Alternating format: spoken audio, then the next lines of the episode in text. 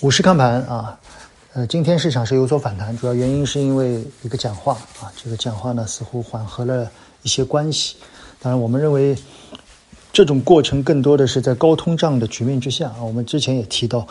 今年由于整个全球经济的复杂性，所以相对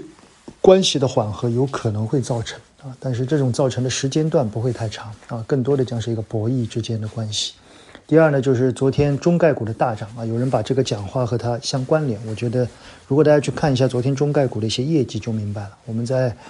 明后天的娓娓道来里面跟大家聊一下吧。啊，中概股在这一次，阿里、爱奇艺、百度都明显出现了比较好的情况。如果说之前呃平台类经济的政策底已经出现的话，那么我们认为这一次似乎业绩底也在慢慢的显出。我依然认为，在未来的一两年，大量的平台的企业，在目前来看是面临着比较好的一次见底的信号。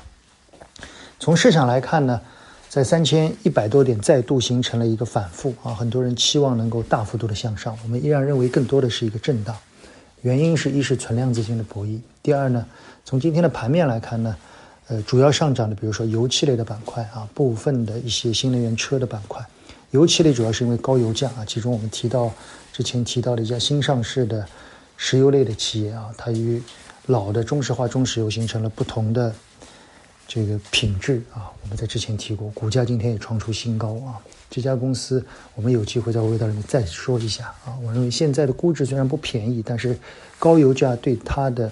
盈利点的这个帮助远远的要好于另外两家企业。啊，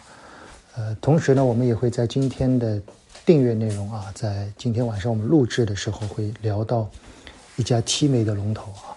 总体来看，我们认为经济的发展在慢慢慢慢的与防疫之间形成一个平衡啊，这是我们乐意看到的。也希望在六月份能够真正的在线下能够与更多的人朋友见面啊，那个时候也许我们经济能够慢慢的回到正轨。对股市来说，再来冲击三千两百点甚至更高，可能也更合理一些，好吧？现在市场有一些震荡，从政策的呵护来看，在震荡之中也不乏一些机会，只是这个机会的持续性和普遍性没有之前那么强，大家保持一些谨慎乐观的态度，仅供参考。谢谢大家。